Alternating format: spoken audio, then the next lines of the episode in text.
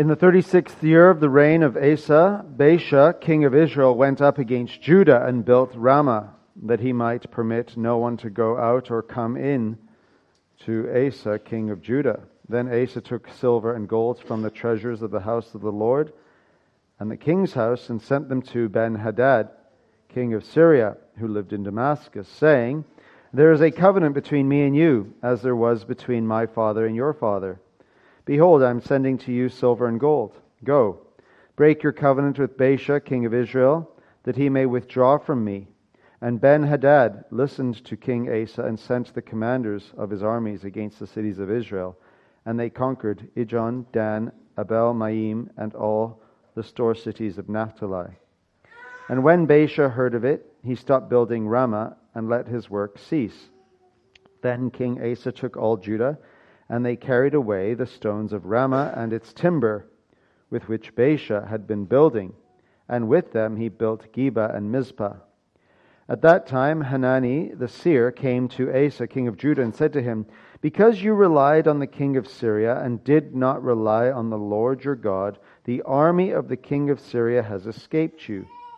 Were not the Ethiopians and the Libyans a huge army, with very many chariots and horsemen?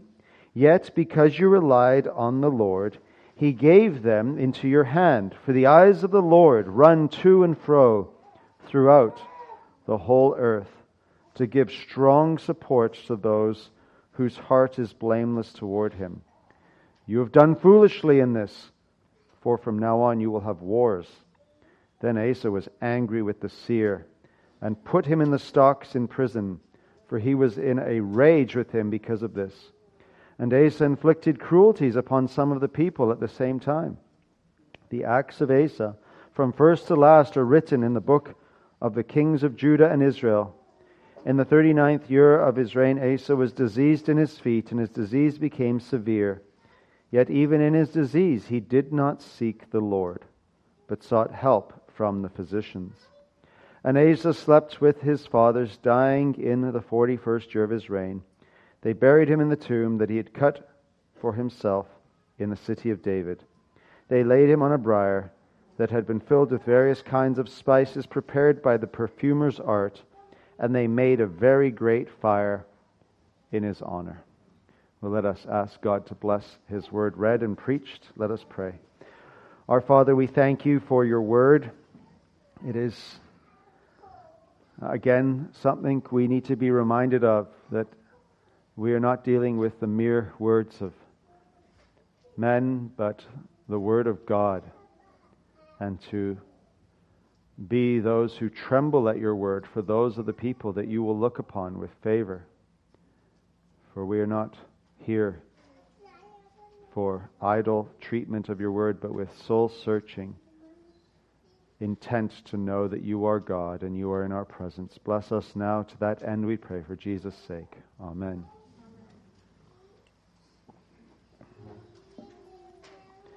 Well, this week, uh, my son's soccer coach sent to the team parents a video of a student athlete at Trinity Western University who uh, was speaking about an eating disorder they had that developed uh, because of uh, intense desire to be at the so called top of their game. And this eating disorder uh, took place. Uh, whereby, you know, every calorie, so to speak, was counted. And it got to the point where it was so excessive that the player ended up uh, passing out and needing medical treatment. Now, what was interesting was the fact that this was a male student athlete who was a soccer player at Trinity Western. But more to the point, uh, this was sent to uh, a group of parents who ostensibly were not Christians, as far as I'm aware, and I, I know most of them. They may not be highly antagonistic to the faith, but I'm fairly certain most of them are not Christians. Now, in the video, the young man actually credits God specifically with helping him to get over this problem that he had. This was not a self help video.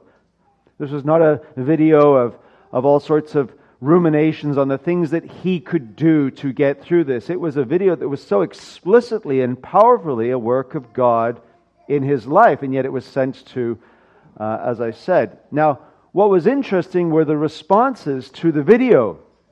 And instead of the natural response that I was thinking is, Praise God, who delivered this young man from the bondage of idolatry of body, the responses were as followers It is important to love yourself for who you are.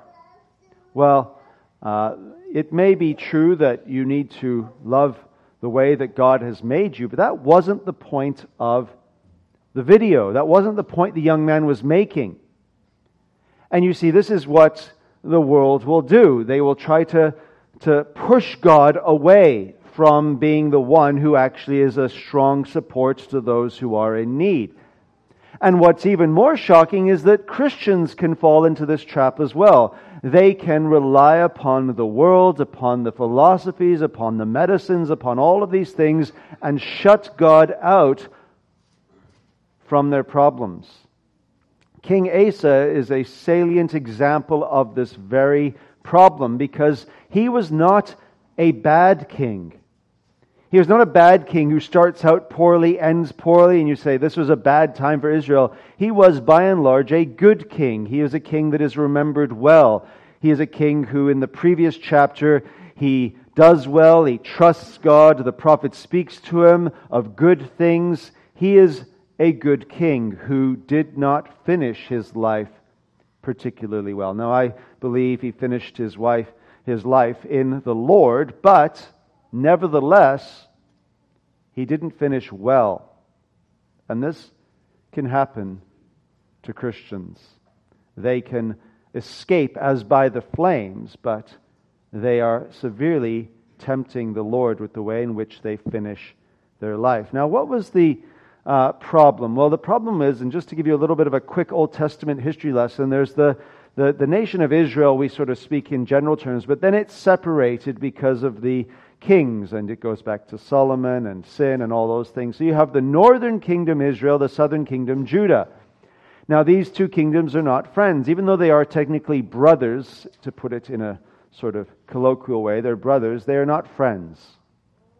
And the northern kingdom Israel has uh, the alliance they've made with Syria. So you see that in the first few verses that there is Ben Hadad, king of Syria. He lived in Damascus. Now, he was in uh, alliance with Israel, and that was keeping uh, trade and religious pilgrims and others from going into Judah, the southern kingdom. That was a problem for Judah. So, what does the king of Judah, Asa, do? He seeks out the help of Gentiles. That is to say, the southern kingdom, Judah, King Asa, looks to Gentile help. But what's interesting is the help he goes to is the king who is already in alliance with Israel. So imagine the king of Judah saying, you know what, I need to get this fortress that's being built destroyed so that I can have trade come into Judah and we can have prosperity. What will I do? In the past, I've relied upon God, but what will I do in the present? And this is his answer. He says, I know what I'll do in the present. Instead of relying upon God as I have done in the past, and he has delivered me from the Ethiopians and others in remarkable ways, I'm actually going to rely upon a pagan king from Syria who is in alliance with the northern kingdom. Because surely, if this king of Syria can actually break his alliance with Israel, he would never do that to me. And you see, he goes and takes the special belongings of the temple that had been dedicated to God, the gold and the silver, things that were dedicated to God, and gives things that were dedicated to God to a Gentile king to try and get help. Now, I'm trying to set this up because it's so unbelievable that this good king would revert from trusting in the Lord to now trusting in a pagan king and using things that have been devoted to God to buy an alliance and then thinking that that alliance with the Syrian king is actually going to prove to be a long term success. For lack of a better word, the king has gone absolutely stark raving mad. And this becomes a problem, you see, because a prophet enters onto the scene, Hanani. And when the prophet enters the scene, he doesn't speak things that King Asa wants to hear. So in verse 7, notice what ends up happening. The seer, it's an old word for prophet, comes to Asa, king of Judah, and says to him, Because you relied on the king of Syria, because you have put your trust in the arm of flesh instead of the arm of God, and did not rely on the Lord your God, the army of the king of Assyria, of Syria has escaped you. In other words, that alliance that you temporarily had that may have appeared to give you some success is no longer going to work out for you. Not only that, you're going to have wars for the remainder of your life. And notice, he reminds him of God's past faithfulness to him in the midst of his faithlessness. Were not, verse 8, the Ethiopians and the Libyans a huge army with very many chariots and horsemen? Yes, they were. And what did God do? God delivered them. Yet, because you relied on the Lord, he gave them into your hand. Asa, in the past, you de- de- relied on God and God delivered you. In the present, you are relying now on the arm of flesh and God has given you up. What you have done is quite foolish.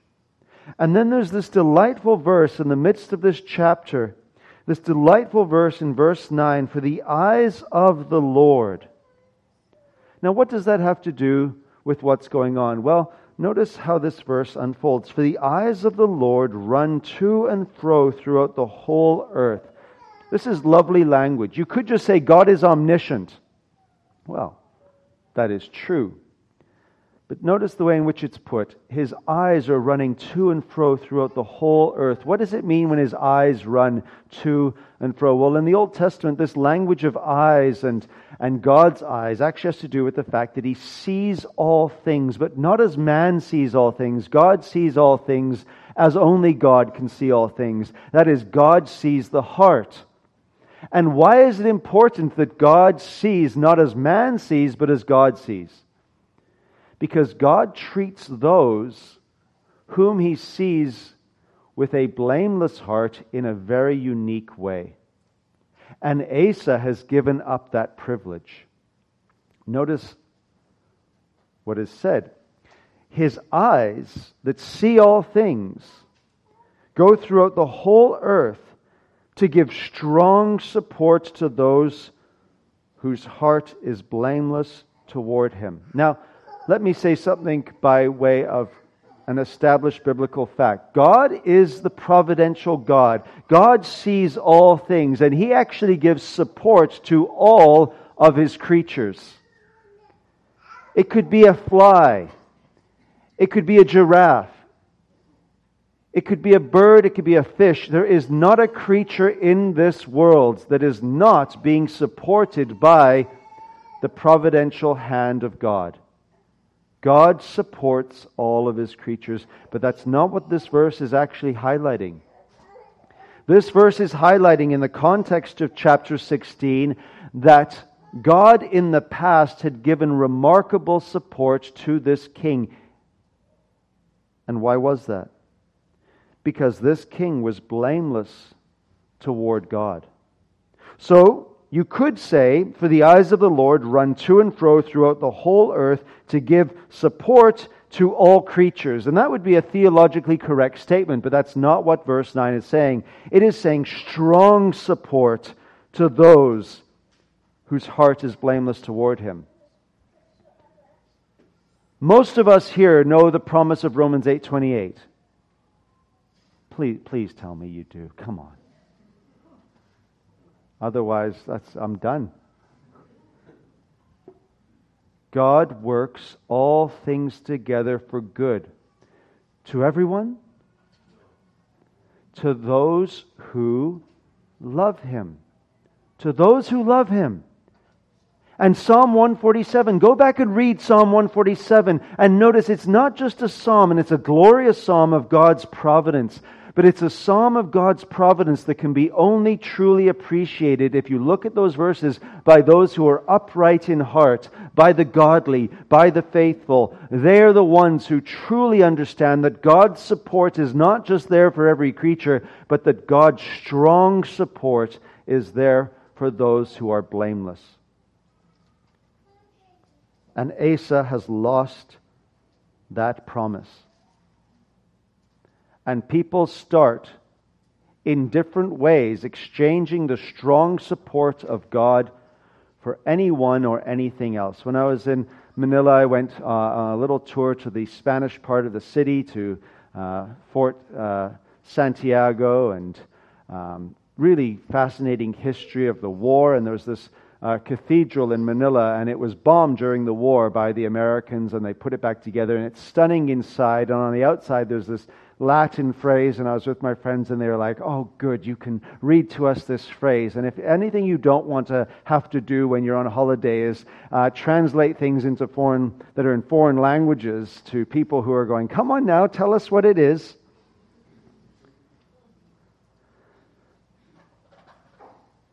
But the writing over the cathedral say, says, We consecrate to your immaculate heart and entrust to you for safekeeping? God? No. Mary. She had her statue right beneath. She is the subject of the Latin whereby they are asking to consecrate to her her immaculate heart that they would be kept safe. And really, that's just a very obvious way, and we are a bit more subtle than that, in which people will look to other people, other things, for care, for support, for protection, instead of God. Because here, you see that God is concerned not just simply to promise you his support, but to promise you his support to those who are blameless in heart. And that's where we give up. Stuff that. I just want his support. I'm happy with his support. But God is offering strong support to those who are blameless in heart. And that's because God alone has the eyes to see who are the blameless in heart.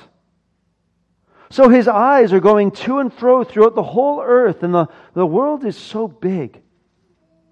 When you fly 14 hours over water, just water, I mean, you get a little bit of Vancouver Island on your way out, and then it's water.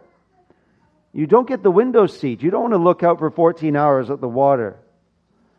And you see, oh, wow, I've only got a little bit around the earth, and we're still not even close. It's a big, big world, and yet to God, the world is like a little marble in his hand. And his eyes going to and fro is just a poetic way of saying he sees all things, he knows all things, but he doesn't just see all things and know all things, he is examining all things. That's the difference. And he's examining all things to see who can he give his strong support to, not just his support, but his mesmerizing support, whereby you are blown away by the strength of what God alone is able to do. Now, some of you, very helpful to me. Uh, we had one young man in the church, good guy. He, uh, very good with computers. So there's Chat GPT. It's, a, it's the artificial intelligence thing that is now causing a massive scene in the world because we're just not sure where this thing is going to go. You know, it's passed the bar exam, it's also passed the medical exam. It's pretty smart. And it's just going to, who knows what's going to happen. It may come to absolutely nothing, or it may mean that you're going to go and uh, speak to a computer one day about your symptoms and get taken care of, and we won't have a need for physicians anymore. I don't know what's going to happen.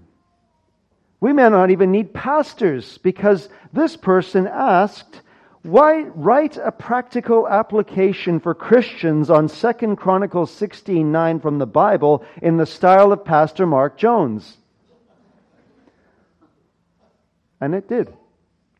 To some degree. Shall I read it? Does that count for me doing sermon prep if I read you well, tell me if this sounds like Pastor Mark Jones. I was, I was actually quite thankful because Gary Vanderveen had asked about Puritan experts, and I got in on the list. So I was initially very upset with ChatGPT, but then they put me on the list, and I was like, all right, I'll let it go this time. But I'm warning you, ChatGPT. So, what's the style? Well, this verse reminds us of the ever present nature of God and his watchful eye over us. Yes, absolutely. It also reminds us of the importance of having a pure heart before him. Yes, that's what I've been saying. One practical application of this verse is to use it as a reminder to always be mindful of our actions and thoughts, knowing that God is always watching. Yes, that's what I've been saying. This can help us to strive to live a blameless life pleasing to God. I can't disagree with this computer. Additionally, it's hard-working computer too. See that? Additionally, we can take comfort in knowing that God is always there to give us strong support in our times of need. Let us always strive to have a blameless heart before God and trust in His watchful care and support. May God bless you all, Pastor Mark Jones. Ah, now that's when you know that wasn't me. I don't, none of this, may God bless you all, Pastor Mark Jones, your loving pastor. No, we, we know that's not my style. So that's where I knew something fishy was going on. But you see, this is the problem with actually a lot of preaching. And what is that problem? The problem isn't that truth is being conveyed. That was true. There's nothing wrong there. The problem is that it was, in a sense, lifeless. It's true, but how do we know that God is really a strong support to me and to you? What happens in this world that a computer can't tell me? I'll tell you something that happens. Young man goes onto a soccer pitch. He's got his jewelry on. You know, these boys wearing their silver necklaces and their earrings and this and that. And so the referee says, Hey, you can't wear that jewelry. So what do they do? They come running over to the sideline. Coach, can you hold my silver necklace? Oh, come on, man. Fine. Put it in my pocket. Got the silver necklace in my pocket. Game ends. Do you think the young man, being a responsible human being, comes to me and says, Thank you so much, coach, for holding my silver necklace. Could I please have it back? And I say, Oh, thank you. Yes, here you go. Now that doesn't happen.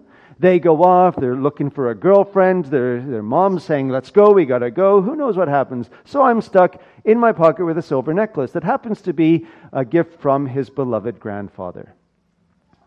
What's the big deal? Well, the silver necklace goes home, and then it ends up here, and it ends up there, and we say, "Oh, there's Thomas's silver necklace." And then uh, we go, "Well, we should get that back to him." And then maybe one of the kids decides to put it on and wear it on a date, and then he comes home, and we say, "Oh, there's Thomas's necklace. What should we do?"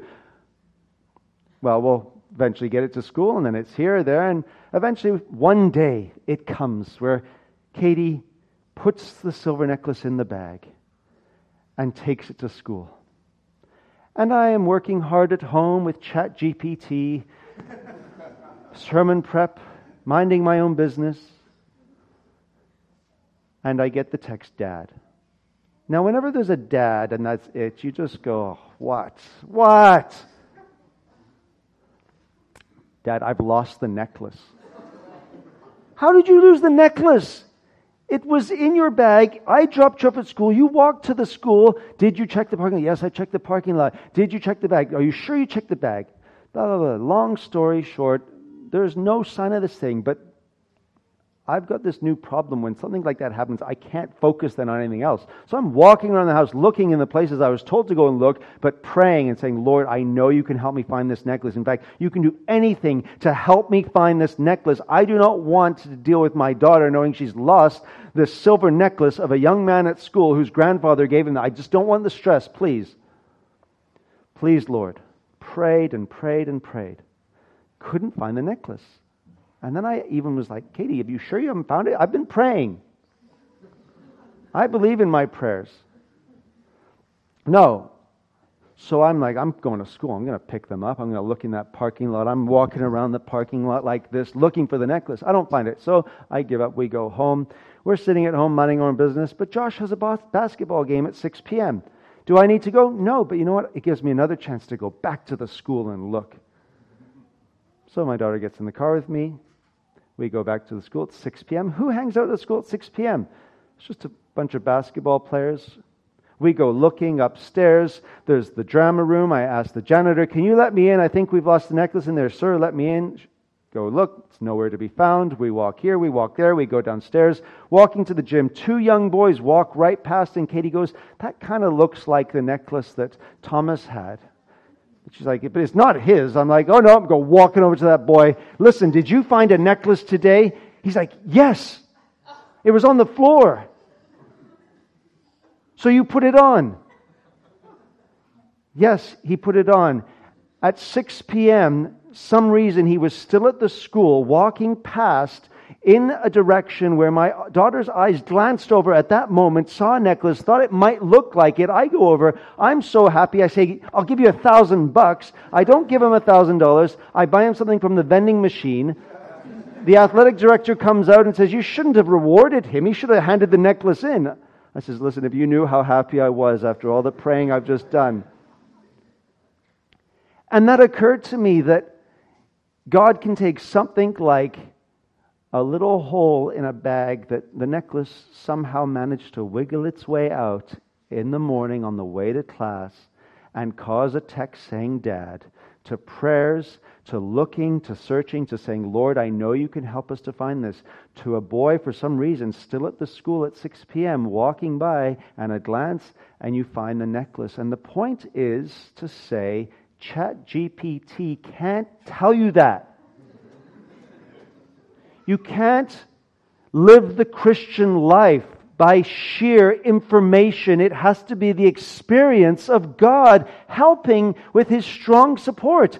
And some people sadly live a Christian life without ever experiencing the joys of what it is for God to strongly support them.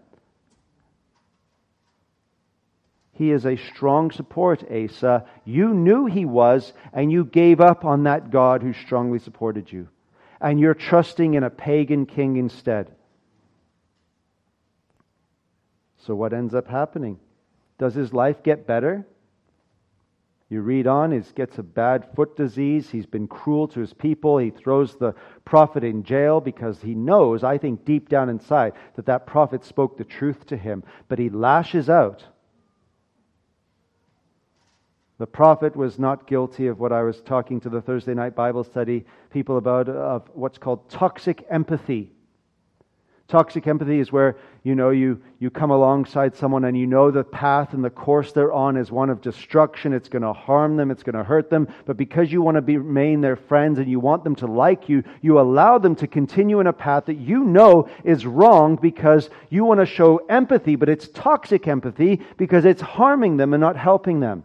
But the prophet comes and he tells Asa the truth. He ends up in jail. Asa ends up with a foot disease. And he goes to the physicians. And it's not so much that he went to the physicians, it's that he went to the physicians apart from any consideration of God. And what would have happened if the physicians had cured his foot disease? Who would have got the glory then? The physicians. So sometimes God can even take people who are doing a good job, people who are very skilled, and not allow success because you have gone to them in the first place, in the immediate place, in the principal place, and not to God. So why would God then allow his glory to be shared? And Asa ends up dying. Not trusting the Lord as he had in the past. And that does show you, does it not? You know, you young people think, yeah, Pastor Mark, sometimes hard on us, isn't he? Prays for us more than others because he knows we're trouble and we've got a lot of difficulties and temptations. Okay, young people, you're off the hook this morning. This is for the elderly. And if you don't know if you're elderly, just take it. Just because you've run a good race for 60 years doesn't mean that you can take your foot off the gas. This king was a good king, and he stopped trusting the Lord in his later years. He gave up the good race. Did he escape by as by the flames? I believe so. But that doesn't mean that the Christian life ever allows you the opportunity to stop trusting the Lord. In fact, the trust may need to be more intense later on than earlier on. Such is the way of God's providence. It's a salient reminder. You must always trust the Lord because then He will be a strong support to you. But then I want you to notice one other thing. Who is the most blameless? If this is a promise of strong support, who is the most blameless in heart to have ever lived?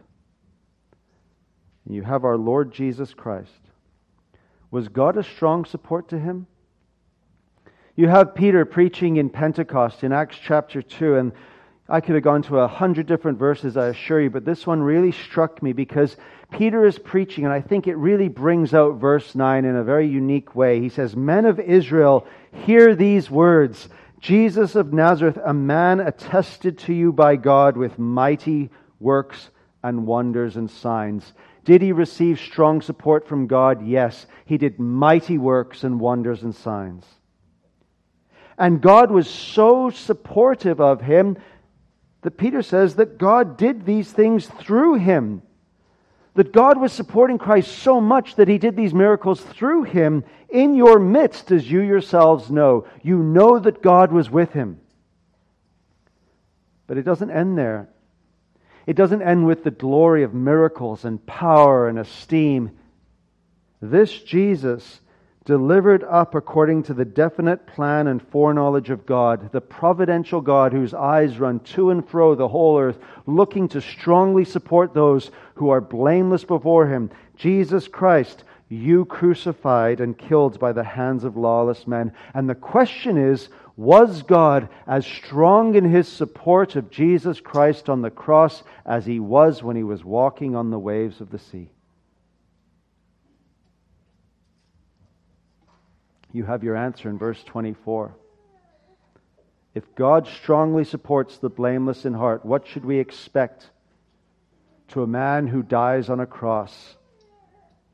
We have the answer God raised him up loosing the pangs of death because it was not possible for him to be held by it. Why? Because God strongly supported Christ in the most remarkable way that you could ever be supported. God brought back resurrection life powerful life to Christ and is supporting him now, enthroned in the heavenly places, that's the support that God is going to offer. Not just an answered prayer here and there, but strong support is taking your bodies and glorifying them so that you will have glorified resurrection bodies like Christ if you love him, if you trust him. You cannot lose by God. The only way you can lose by God is by forsaking God yourself and trusting in an arm of flesh and see where that will lead you. You cannot, you cannot lose to the one who has promised to be a strong support to you in every area of your life. As he was for Christ, so he shall be for us. Let's pray. O oh Lord our God, we pray for this strong support, but we know that it will mean that we must be blameless before you. And to be blameless before you, O oh Lord, we must begin with repentance and faith, continue with repentance and faith, and ask that true repentance would lead to true godliness. Not just forsaking and hating our sin, but living unto godliness as we become more and more like Christ and so receive the promises that were given to him and now given to us, for we belong to him. For Jesus' sake we pray. Amen.